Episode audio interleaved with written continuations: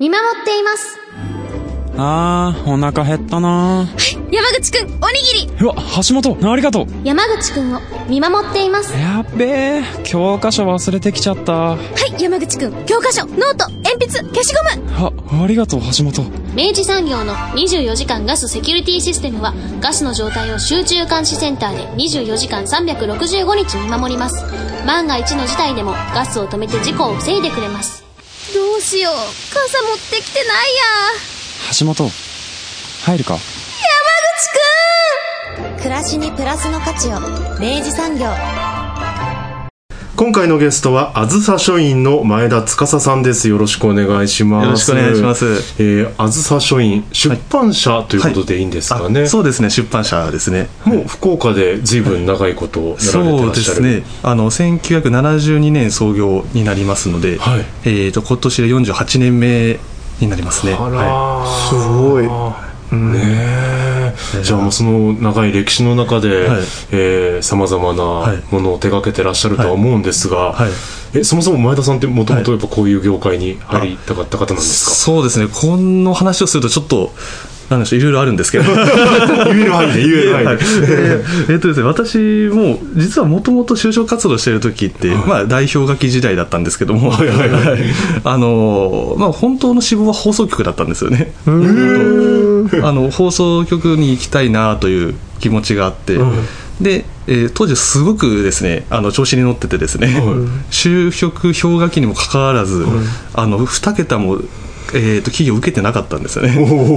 めっちゃちょっと、あの他人に思えないですけど同じような話を自分に 持っている感じがしますけどほうほうそして？はい。それでですね、でまあまああの、まあ、難関の放送局ばっかりしかも受けてて、えでまあ受かることもなく、どうしたもんかなと、で、えーとまあ、夏に一度、まあ、広告代理店さんの内定もいただいてたんですけどなんとなくなんかこうこのまま入社したくないなって気持ちになってー辞退させていただいて、はい、でそこからまあ全然決まらなくなってですね。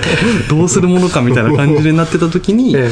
あの不意に今のこのあずさ書院が、えー、と求人を特にその新卒とかではなく、まあ、編集者募集みたいな形で出たのをたまたまあの何で見たかもう覚えてないんですけれども、見つけて。であの新卒なんですけどいいですかとお電話をさせていただいたらあの当時の代表の田村が、あのいいよということで拾っていただいたのがいうことですね。はい。そうですか、放送局って業種的にはどういうお仕事を目指されてたんですか、あえーっとですね。あのまあまあ制作の仕事がしたいなとあとあわよくば喋りたいと思ってました ねなんか立ち姿がねちょっとアナウンサーっぽい。いやそうなんですよね。ハキハキされてるの。ねスラッとしてらっしゃるいやありがとうございます。その本職の方々に言われるとなんか。そうかじゃあ何かやっぱこう作り上げていくということには昔からご興味があって、そうですねまあ広告代理店とかもそうですもんね、うん。そうですね。んでもなんかし、あの出版社に、まあ、その新卒で入るしかもまあ地元のっていうのは、結構珍しいケースなんじゃないですか？そうですね。あのやっぱ求人を出してないっていうのが、まあ、今もそうですけども、多くて、で、まあ、そもそもそういう求人とかっていうのはサイトをこう自分で見つけていったりとか、求人してないけどこう飛び込んでいったりとかっていうことをしないとやっぱりその入るってことがなかなかまあ、ないというのが入社してからよく分かってきてですね、はい。まあ、結果的に良かったなと思うんですけども、やっぱりその就職してみて、んあのもともと結構本好きで読む方だったんでですね、あの就職した後にあ結構出版社の方が転職だったかもっていうふうに後々気づいたっていう感じですね。入社されてからはどんなお仕事をまずなさったんですか、そうですね、まあ、基本は営業ということで、まあ、本屋さんに伺って、ん。あのまあ、うちの本を取り扱ってもらえるようお願いするというところから始まったりとか、あのまあ、著者さんを探しですね。そっか地元出版社ならではって感じもしそうますけど。ですね、うんなのでもうただ入って営業とは言われたものの、どこ行くかは自分で考えなさいみたいなわりかしこう、なんでしょうね、他人に突き落とされる感じ まあなそうですね、はい、でそれでやっぱりどこ行くのがいいのかなとか、どこ行ったら喜んでもらえるのかなみたいなのを考えて、もうとにかく暇なのが最高に怖いのでですね、はいはいはいわかりますあえて行くとこ探して、うん。あでもあここの話聞いたら面白そうだなっていうなんかこう興味うん。9割ぐらい興味と趣味であちこち行ったりとかしてですね。でそれで、まあ、今に至るという感じですね。なるほど。なんかねやりやすくもありやりにくくもありですよね それってね。ね。はい。今は結構業務的にはもうそこの営業とかからどっちかいうと編集とかそんな方になってらっしゃるんですか？えーとですね。まあ、当時も営業と編集両方ずっとやっていへてやっぱりまあ、いろいろいろいろやっていくと仕事はどんどんおかげさまで増えていく中で、まあ、仕事やりすぎてですね、一人じゃ手に負えないみたいな感じになって、でそれでまあいろいろとあの皆さんにお手伝いしてもらいながら、徐々に徐々にその管理というかですね、まあ、経営の方に仕事をシフトしていきながら、今ももちろん編集とかの、まあ、細かい作業まではほとんどしないんですけれども、あの全体作ったりとか打ち合わせしたりとか、営業はするものの、まあ、半分ぐらいはもう管理というか、あのまあ、経営側の方に入ってるという感じですね。はいめちゃくちゃ優秀な方じゃないですか。そうですよ。これいかんですね。年齢をお聞きしてびっくりしたんですけど、ね。34歳とか3歳とかね。今年ね今年4になりますね。っておっしゃってて、そんなね。もうだいぶ濃い10年くらいの過ごし方だったんですね。30年分ぐらいをギュッと。そのあずさ書院さんはい。は、まあ、地元の出版社ということもあって、そのはい。担ってる役割みたいなものっていうのはやっぱり特徴があるのかなと思うんですけど、はい、そうですね。あのやっぱりその創業者の、まあ、言葉を借りるとやっぱりその地方というか地元の出版文化向上っていうのがもともとやっぱり起業する時の思いとしてあったと。で実際あの、まあ、全国3000数百社ほど出版社がある中で、まあ、8割以上東京に固まってるのでですね、まあ、地方って基本的に出版社がないとか、あのまあ、少ないっていう現状がある中で、やっぱり地元に出版社があるっていうことはそれだけこう出版文化っていうのが地域に育つというか、うん。まあ、本を出したいなっていう方が相談できる窓口になるっていうのが一つと、やっぱりその東京の方では見つけられない文化であったりとか、ん。あのまあ、発掘できないものっていうのを発掘してほらこんなに面白いものがありますよっていうふうに、ん。あのまあえー社会に、うん。あの還元していくというような役目をこう担ってるんじゃないかなというふうに思って、うん。まあお仕事させていただいております。なるほど、三好君もね昔から物価家とかもそうですけど、はい。あの結構同じような現場にいることもあったじゃないですか、うんうんうん。うん、なんか地元の出版社としてのこうなんか立場みたいなものっていうのは、ん。大きなものありますよね。そうですね、やっぱなね、あの最初におっしゃってたように、あの歴史がすごいね、やっぱり長いあの出版社さんでいらっしゃるので、なんかやっぱ老舗というか、福岡の出版社の中でも相当老舗なイメージはあって、でその中でもなんかいろいろね、種類を手掛けられる中でも、やっぱり今、目の前にも見えてますけど、邪馬台国シリーズは結構な、なかなかボリュームがあるなと思ってるんですけど、ですね、うん。はい。これ、どういう、もうあれ期ですか？間ってことは年4回ってことですか、そうですね、なんですけど、今ちょっとですね、観光ペースを落としてう、んあの年2回、期間と言いながら年2回、ひっそりと出させていただいております。すごいですよね。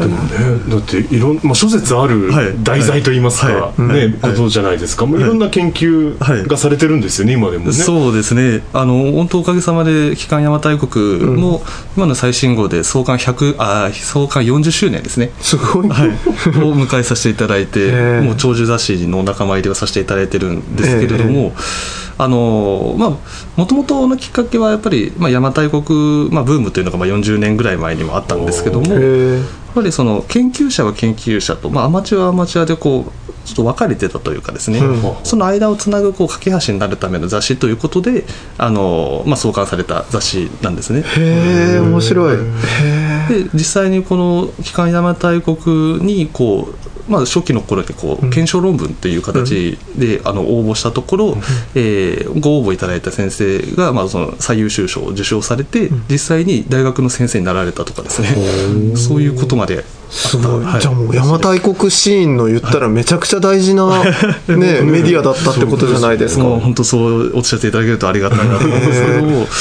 ただまあこれだけ長くやってると、まあ、邪馬台国という名前ではあるんですけども、まあ、もちろんメインテーマは邪馬台国問題な、まあ、論争なんですけれども、ぱりその古代史全般をやっぱ取り扱うようになってまして、その古代史って結構面白いんですよね、うんその古代史の魅力みたいなところを、うん。あのいろんな方に知っていただけるような雑誌になれればということで、まあ、古代史の総合雑誌としてん。いろいろと特集させていただいております、えー。相当やっぱこれお好きな方たちからすると本当にこれあのなんかもはやロマンのレベルですよね。うん。いやそうですね。本当にありがたいお手紙いただくこともありますし、ん。なんのなんでしょうね。検証も当たらないんですけれども。いろいろ書いてかい出していただける言葉に本当に救われてますね、ちょっとここ掘り下げるともういやもうこれね。1年ぐらいかかりますいやマジでねいつかちょっとね邪馬台国トピックでちょっとねゲストとしてまた、ね、改めてねお聞きすることもあろうかと。古代だだからこそいろんな多分ね、説があってそうですね。未だにね戦って、はいこういろいろこうまた新しいものが出たりとかしてるでしょうから、はいそうですね。はい。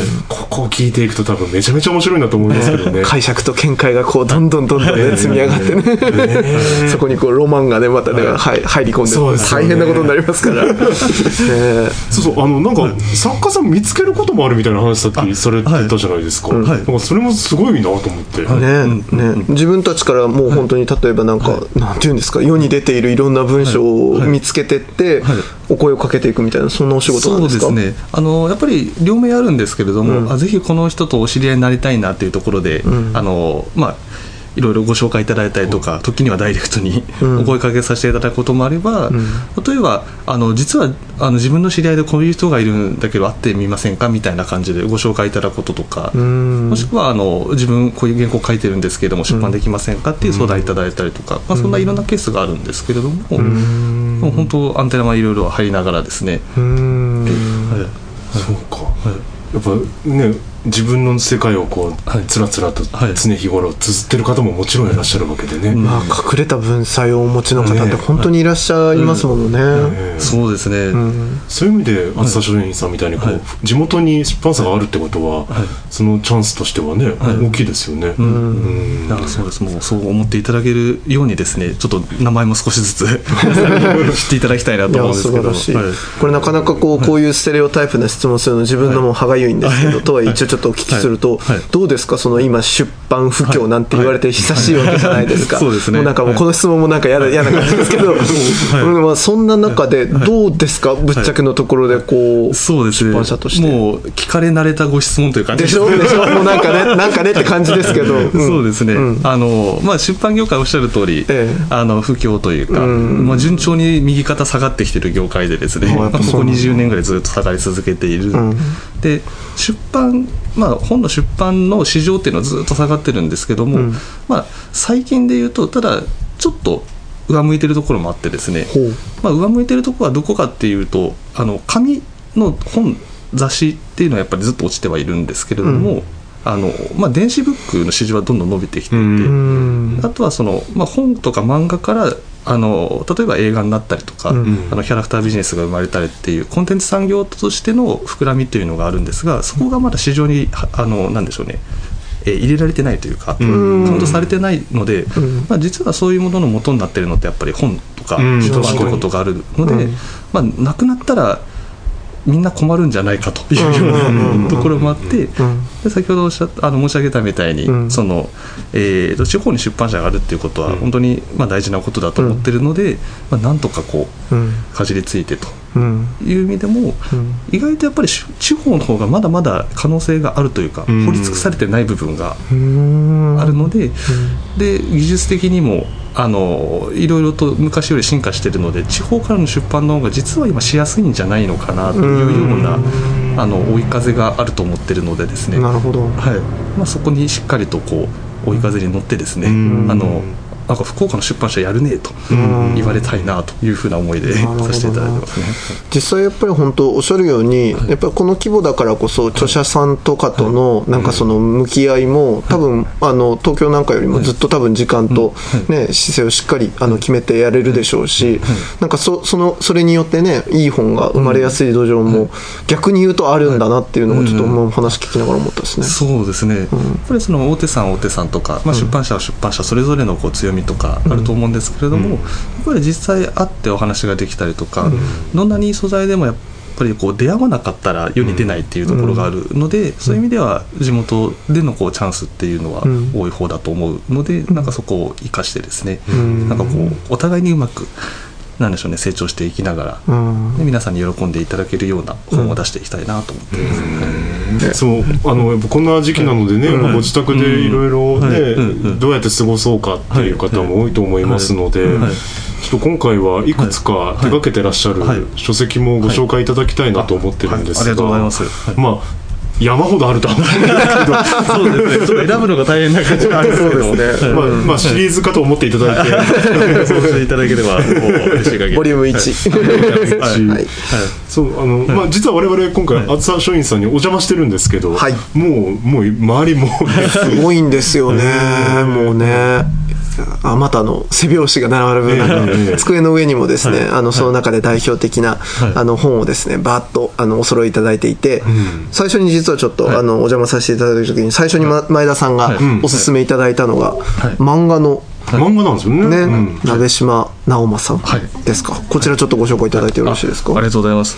あの、まあ、我々地元の出版社ではあるんですけども、あの、まあ、事業の一つとしてですね、漫画の制作というか、制作出版事業っていうのを、まあ、大きな柱の一つにさせていただいてまして、でこれは、あの、郷土の、えー、と歴史であったりとか、あの偉人を、まあ、漫画にして、えー、発行していって、ん。で地元の方にこう地元の歴史を知ってもらってあの、まあ、楽しんでもらうというようなこう事業なんですけれども、まあ、その中でですねあの、まあ、ちょっと前に明治維新150周年の時に、あの佐賀県さんが、まあ、県を挙げて、あの維新博だということでですね、ん。あの明治維新150年に合わせていろんな事業をされてたと思うんですけれどもその時に一緒に作成させていただいたのがこの漫画「鍋島直政」という本になっております。はい。もうぶっちゃけ名前は知ってますけど、ありがとういます。感じですけど。お恥ずかしながら逆に名前しか知らないんですけどそういうところですよね。そうですよね。地元の方もですね、やっぱあの佐賀の方も鍋島直政、鍋島あの藩っていうのはうんうんうん。聞くんですけど、具体的に何した人なのかとか、何がすごいのかのかって、あんまり詳しく知らない方の方が多かったんですよね。でそこをずっと取材させていただいて、あのまあシナリオからこちらで全部書いて漫画にさせていただいたんですけども、これ幕末その佐賀藩のお殿様のお話なんですけども。はい。この、まあ、帯のワードですね、これあの佐藤さんのいいボイスで おっしゃっていただければ。どこここ？そうですね。はい。日本の産業革命は佐賀から始まった。いい声。いありがとただきまうございますした。そうなんです。か驚 いた言った。と そうなんですよ、うん。はい、でこう、まあ、産業革命をどう捉えるかっていうのはもちろんあるかもしれないんですけれども、うんうんはい。こう佐賀藩の凄さっていうのは、ん。日本で初めて鉄製の大砲を作った、おおで日本で初めて蒸気機関実用蒸気機関船を作ったと。おおとにかくですね実は佐賀って幕末であの超最先端地域だったんですよね、すごいですね。でそれを牽引したのがこの鍋島直政ってお殿様なんですけどもでただこの直政、えーお殿様になる前っていうのはですね佐賀藩って超借金だらけの,、ん。あのあの大変な藩だったんですね。で藩主になって。でそこからもう大改革をずっとずっとこうつなげ続けていってで、えーその最新の、えー技術を持った、ん。で幕末最強の藩になっていくと。ちょっともうなんか今のお話だけでもね 相当面白いですね。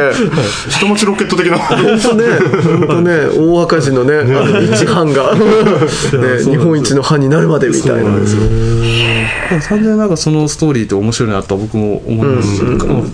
びっくりしたんですよね、うん。あのちょっと福岡の方々私も含めてなんですけど、ちょっと差が見下してる感が。申し訳ございません。ちょっとすいません。申し訳ございません。あのそんなこと言うと怒られるかもしれないはい。いやでもなんかちょっとこう雑談の中でねちょっとこう遊びでこう揶揄したりとかねはい。そうですよ。佐賀からの友達とかをねね、それこそほそういうシーンは花輪さんがね SAGA 佐賀なんつってねのもあったぐらいですから。ね。うん。なんですけど幕末の佐賀は実はもう全然福岡よりすごいんじゃないかぐらい、いやだすごい藩で。ね、それこそ産業革命の今のお話だとね、始めたところで言えばめちゃくちゃ大きいじゃないですか、ね日本へのインパクトで言ったら、そうですね、あであの実際そういった最新鋭の武器であったりとか、はい。でなんでそういう最新技術最新兵器を持つようになったのかっていうとこの鍋島直政直政公はですね要はその海外に目を向けてたんですよね。内戦とかじゃなくて外圧がこうどんどんどんどん増してくる中で、だから今のこの装備とかじゃ、あの外圧海外外国の軍に立ち向かえないぞと、これやばいからちょっと頑張って、もう自分たちがもう率先して技術レベル上げていかなきゃっていうことでさっきの話になっていくんですよね。すごい先見の明なんだな。でまあ、高校生ぐらいの時に藩主になって大改革する本当ですよ高んですけども2ですよ。それでですねあの、まあ、最終的に幕末最強の軍事力を持つまでに至ったんですけども、まあ、ご存知の通りあの明治維新の時に、えーまあ、幕府側と、まあ、新政府側と分かれて内戦になるんですけども、であのまあ、佐賀藩って最終的にどっちにつくかっていうところギリギリまではっきりさせなかったんですよね。はい でなぜかというとそれだけ強い軍事力を持ってるのでどっちかについたら一気に戦局が変わっちゃうっていうのを分かってたので、うんはい、かっこいい。かっこいい。かっこいい、うん。であまり言い過ぎるとちょっとこう読む楽しみが なくなるかもしれないですけども、うん。はい、でそれであの、えーまあ、ギリギリまでどっちにつくっていうのを明確にしなかった。で自分たちのこの軍事力っていうのは、うん。その日本人を殺めるためのうん。技術じゃないから、うん。ということで、うん。うん。あのまあ、すごく苦労されるというか、うん。あのなんでしょうね葛藤されるその姿も描いております。なるほど、はというのが、なんとお手元の漫画でご覧いただけます、はい。これはいいものですよ。親しみやすいね漫画で。書いてあるっていうのはね、うん。知らなかった。でさらっとおっしゃいましたけどシナリオ書くんですか？そうですね。僭越ながら書かせていただいて。で。前田さんがそこのはい。シナリオを書いて、はい。はいその要は作画の方にはい。このストーリーでっていうのを投げてってことですか、そうですね。はい。これ当然ですけど相当歴史のお勉強なさったんじゃないですか、頑張りましたね。ねそうですよね。もともと好き歴史が好きっていうのもあるんですけど、ええ。やっぱこうシナリオを書くってなったらいろいろ調べないといけないですし、ん。でもやっぱりあれも入れたいこれも入れたいっていう要望であご要望いただいたりとかもある中で、物語として面白いようにこうどう組み立てていくかっていうところがまずと大事なさじ加減になるのでです。ね、はい。シナリオライターがいた。いたね、ななんでもやりますね。なんでこうなっちゃったんだろうって感じですけど。面白い。鍋島直政。ね。えどのくらいシナリオまあまあいろいろ検証とかも必要でしょうし、その研究者の方に意見を伺うのも必要でしょうけど、莫大な時間かかりません、まあ、そうですね。これ実際漫画本が完成するまで2年かかったんですけども、最初の1年目はそういう取材からシナリオ書きと、まあ、そういった時間をさせていただいて、はい。でまあ、2年目から実際作画して連載して、えー、と単行本にすると。いう感じだったんですけども、まあ、やっぱり我々もとかまあ私もですね、まあはなんでしょうね。こう、まあ、歴史をまず学ばなきゃいけないっていうのもあるんですけど、いろんな人の話を聞いて皆さんがこうどんな思いを持たれてるのかなであったりとか、うん。あのまあ、どこをフォーカスしてもらいたいはい。と思ってらっしゃるのかと、ん。でそういったところを聞いた上であここは外せないなとか、うん。であのここは割愛してもいいかなとか、うん。うん。うん。っていうのをこうずっと取材してお話を聞いていく中で私の中でもどんどん、まあ、育っていくというかですね。すごいな。もう今結果だからもう前田さんの中にも鍋島直政のストーリーがもうあらゆる角度からね。ストーリーが今うあるわけですよ、ね。すごいね。鍋島名人だ。出来上がったら出来上がったで、ちょっとこう、あれ？ああの部分入れてないの？みたいなのもあ,、るわけでしょやっぱり。そうですね。おそらく 読者さんの中でも物足りなく感じる方もいらっしゃるかもしれないですいやけど。も。難しいですよこれ。いやーだからやっぱその辺はやっぱなんかね歴史、まあ、それこそ邪馬台国も含めて、やっぱりいろんなアングルからの真実があり得るところに、まあ、一つの解釈を持ってこう、まあ、打ち出していくっていうやっぱこの会社ならではのなんかまあ強みというか、その経験が生きたのかななんて話聞きながら思いや本当にもうそうおっしゃっていただけるとありがたいなと思うんですけどもやっぱり我々、まあ、編集者というかですね、まあまあ、漫画原作とかもどっちかというと裏方仕事なんですけども、でも我々やっぱりそういう著者さんであったりとかこういう素材とかそれを語ってくださる方がいないとお仕事できないっていうのがあって、でその語っていただいた魅力をいかにこう面白く伝えれるかっていうところがあの求められてると思うんですけども、それについては漫画の場合特に漫画家さんの力もかなり大きいのでですね、やっぱりそのお渡ししたシナリオを上手に脚色していただいて、ん。より魅力的にしていただいたりとか、であのよく組ませていただいてこの大賀先生とは本当にそのキャラクターの描写がお上手でですね、あのすごい魅力的なキャラクターに毎度仕上げていただくので、なんかこう原作を変えたこっちがすごいワクワクするというかこうきたかみたいな感じで、上がってくるときはやっぱちょっとね 興奮しますよね。へえいいなああすごいね読みたくなりますね。はいこちら。そんなあずさ書院さんから出ている漫画「鍋島直政」はおいくらでございましょうか、えー、と500円プラス消費税でございます。少ないですか？安くないですか？そんなに手のかかった。厚みもありますよ、そうです両編もいろいろと、はいコアな歴史ファンにも満足いただけるように入れておりますので。売れてほしいですね本当に。で三好君がなんかすごい反応した一冊もありましたよね。はいそうなんです。あの厚田書院さんからこれきょ去年でしたっけ、一昨年でしたっけ？一昨年ぐらいだったんですかね。でしたっけね？もう一昨年になっちゃいました。30、えー、と平成30年が初版なので一昨年一昨年ですかね、あの出た「陽光」というですね、えっと、文芸賞ね。ありまして、僕この本をあの SNS でそれこそ拝見してて、というのがあの、まあ、あの小説なんですかねなんですけど、あの僕これ想定と総画であの、森田加奈子さんって、あの僕大好きな福岡在住のですね、あの画家さんがいらっしゃって、あの個人的にもあのご挨拶よくさせていただいてるんですけどその方がですね絵を描いてらっしゃる、あのっていうのもあるし、あのあらすじもすごい魅力的で、あのしかもそれが地元出版から出ているっていうのもあって、すごい気になってた本で、今回そのあずさ書院さん取材させていただくにあたって、すごいこの話を聞きたかったので、わーいと思ってまだ読めてないのでぜひちょっと教えていただきたいと思って。ありがとうございます。はい。いや本当ですねこの陽光っていう作品私も大好きな作品なんですけれども、はい。あのどどこからお話ししましょうかね？著者さんはまずどんな方でいらっしゃるんですか？そうですねあのこれもですね、まあ、ザ・福岡の、えー、とご縁というかですね、このコンパクトシティ福岡のありがたみというか、んあのまあ、知り合いにご紹介いただいたんですよね。ん。であのこの、まあまあまあ、島先生はももともと壱岐出身で、ん。えー、と福岡に一、まあ、高校時代福岡にいらっしゃってで、えー、と書かれた当時熊本にでお仕事されてた先生なんですけれども、あのまあ、紹介者の方が自分の知り合いでずっと小説を書いてるあの先生がいるから、一回ちょっと原稿を読んでもらえないかと、うん。相談乗ってもらえませんかっていうお話があったんですよね。ん。であの、まあ、小説文芸っていうのは、あの本当に素晴らしいとは思うんですけれども、結構売るの難しいジャンルでもあるんですよね。なるほど。はい。うん。ででもう一つですねやっぱりそのまあなんでしょうね。あのいいうん作品もあれば、うん。ちょっとこれはっていうのももちろん中にはあって、でわりかしこれはっていう作品も多く見かけることがあるのでまあ、でもとはいえやっぱりせっかく紹介をいただいて、うん。うんあの読んでみないと分かんないっていうのがあるので、あのまあ、ありがたく読ませていただいたんですけども、という、まあ、そういう背景もあるのであんまりこう過度な期待をせずに読むっていうところは、まあ、そもそもどこでもあの、スタートする出発点なんですけども、読んだらですね、めちゃくちゃ面白くて。お大当たりだぞと。と思ったんですよ。すごいそんなことがやっぱあるんだ。すごくいいんでないのと思ってですね。で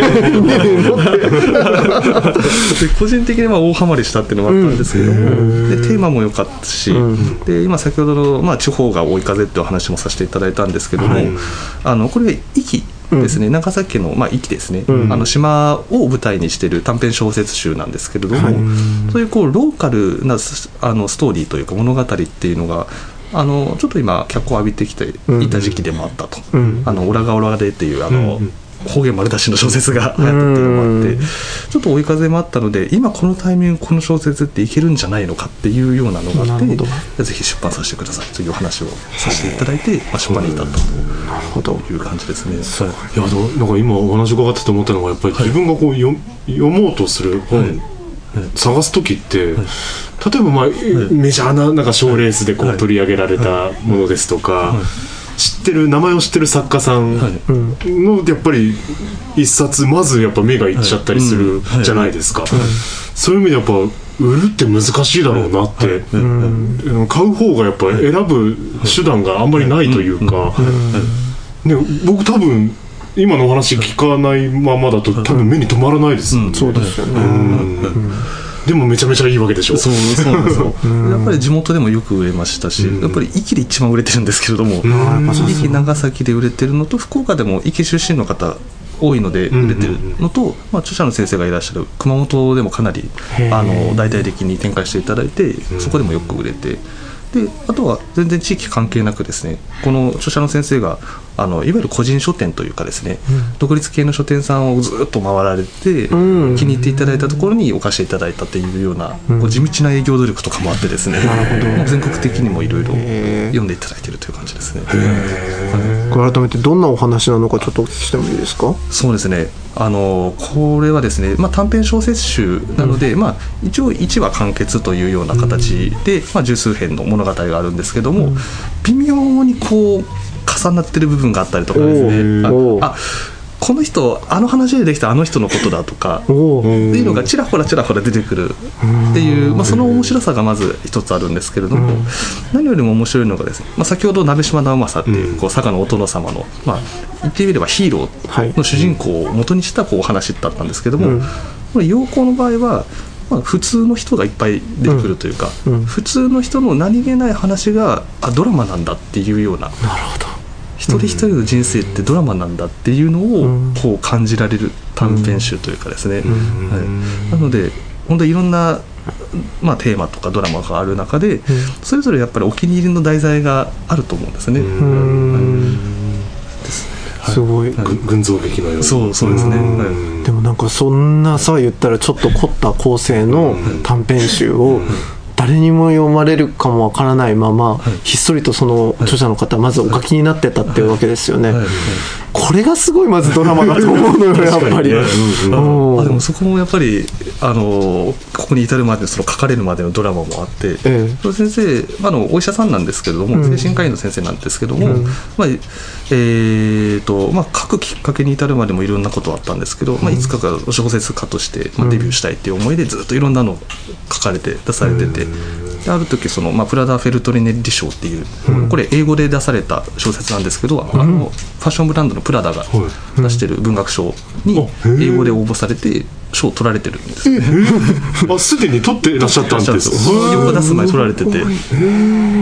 で、まあ、それで、まあ、日本でもいつかデビューしたいと思って書いてる中であのこの陽光の、えーまあ、タイトルにもなってる小短編が1本あるんですけど、それを一つ書いたところあの、まあ、渡辺教授先生っていうあの、まあ、大作家さんうん。にこれもっと君やった方がいいよというふうなアドバイスをされたということで、ん。実際にそのご自身の、えー故郷である壱岐に、はいえー行かれる時にいろんな方のお話をこう聞いて、うん。そのお話をもとに、うん。その短編集を作られてるので反ノンフィクションみたいな感じの、お話なんですよね。私逆輸入型だったんだ。ね本当ね。ね。うんうんうんっていうかめっちゃ簡単に言いましたけど英語で小説書いてて、ね。で日本語で書いて、ね。で大作家に認められてって、ね。あの超天才じゃないですか。本当ね。でしかも精神科医で普段はお医者さんやって。てぶっちゃけ医者やってる場合じゃねえぞって。すごいねなあそんな方が一気にいらっしゃるんですねもう今ちょっとめちゃめちゃ読みたくなってくるそうですか？嬉しいです。これ本当におすすめの本で。はい私、まあ、ちょっとこういう言い方するとちょっと失礼な部分もあるかもしれないけど、あの地方出版っぽくない、あのね見た目なんですよ、すごい想定が。想定が。すごい洗練された、あのすごい清潔なですね、あの想定になってて、まあ僕の好きなあの画家でもあるっていうのもあるんですけど本当に素敵なねあの表なんかなってるそうんです本当に仕上げていただいて本当にありがたいですね。いいですよね。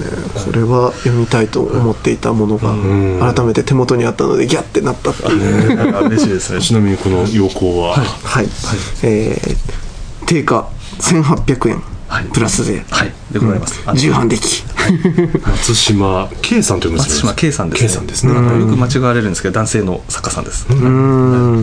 いやちょっと僕もあのお恥ずかしながらずっとやっぱ読めてなかったので、あのこれを機にちょっとはい。ゲットして必ず読もうと思います、これですね、最後に、まあ、この本の紹介の最後にですね、また友安さんのナイスボイスで。ですね、ですか何ですか？ここここ一回っていいですか？ただのファンとしてのリクエスト えー、壱岐島で暮らすごくごく普通の人々。しかしその誰もが語るべき物語を持っている。医師の家の運命に翻弄される人と一家を取り巻く人々。フィリピンからやってきた一人の女性の淡い恋の記憶。軍人の父を持つ少女の強く美しい生き様島に暮らす人々に残る戦争の記憶。島の空気懸命に自分の物語を紡ごうとする人々の力強さ儚さ愛おしさ全てが溶け合い一つの歌を紡いでいく。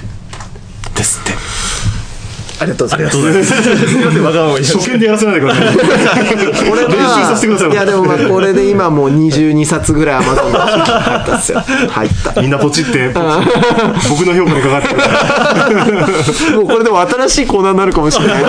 あの本のこういうさリードをこうあの読むっていう。これいい仕事かもしれないよ。いやありがとうございます本当にいやそして三好さん、はいお時間来てしまいましたマジか。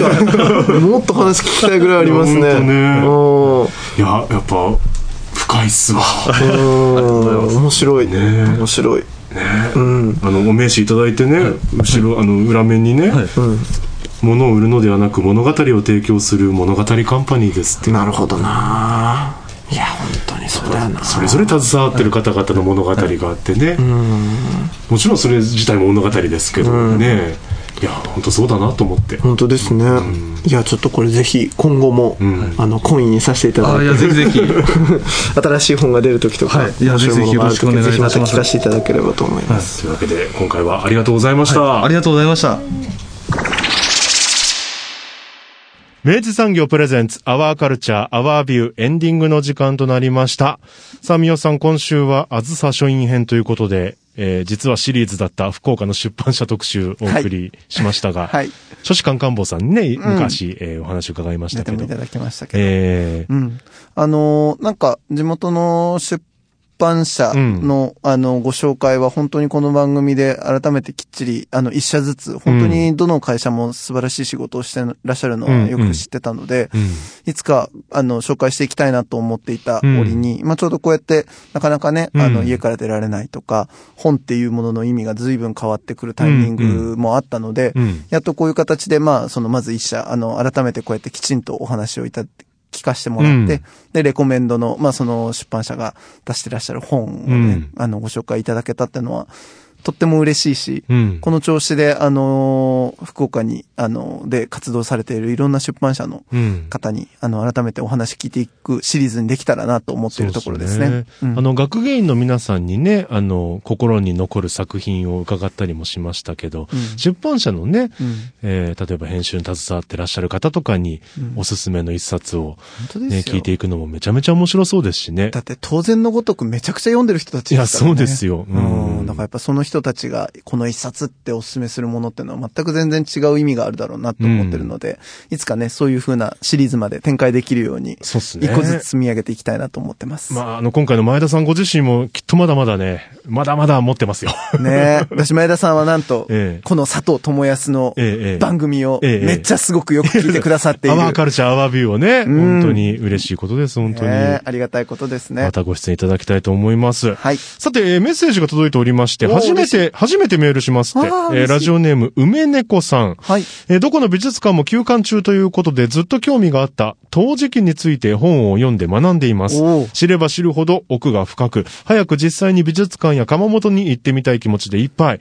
番組でもおすすめの陶磁器の美術館について扱ってください。楽しみにしています。来ましたよ、ええ俺たちがまだまだ未だに きっちり踏み込めていないこの陶磁器の世界。えええええいや、もう、これ、梅猫さんにこうやっていただいた以上は、ねね必ずちょっとお取り上げしなきゃいけない。うんまあ、なかなか施設はね、行けないです。今のところ行けないので、とはいえ、いいかもですね。そうですねあの、この時期に、あの、まあ、その陶磁器のことをえうん。語っていただける、うんどなたかをちょっとゲストで、あの、入れられたらいいですよね。ねうん。ずっと僕らの積み残している宿題なので、そう、そうです、そうですよ。ねうん。ちょっと、いずれ。はい。あの、お答えできるように頑張りたいと思いますので、また梅の子さんぜひ、あの、メッセージくださいませ。はい。えー皆さんからのメッセージは、メールアドレス、761-lovefm.co.jp、もしくはラブ FM の公式インスタグラムアカウントにダイレクトメールでお送りください。お送りいただく際はタイトルか冒頭部分に、アワーカルチャー、アワービュー宛て、えーもしくは頭文字を取って OCOV とつけてください。アワーカルチャー、アワービューはラジコのタイムフリー機能を使ってもう一度聞くことができます。詳しくはラジコで検索してください。また番組の特集は YouTube で聞くことができます。アワーカルチャー、アワービュー、ラブ FM と検索してください。みおさん、今週もありがとうございましたあり。がとうございました。アワーカルチャー、アワービュー。最後はシーズサマーの新曲、綺麗に君を愛していたいをお送りしながらのお別れです。お相手は佐藤智康でした。また来週。クイズ明治アタック。あなたのチョイスが未来を変える。問題です。2016年4月の自由化以降生活に合わせて選択できるようになったのは？電気。正解。では明治産業で電気と組み合わせて料金をお得にするプランを作れるのは？がガス。正解。では明治産業電機の契約に切り替えるときに必要なものは？最新の電気の検針票が手元にあればスムーズ。良いでしょう。では賃貸住宅マンションアパートでは？一部を除き切り替え可能。お見事。全問正解です。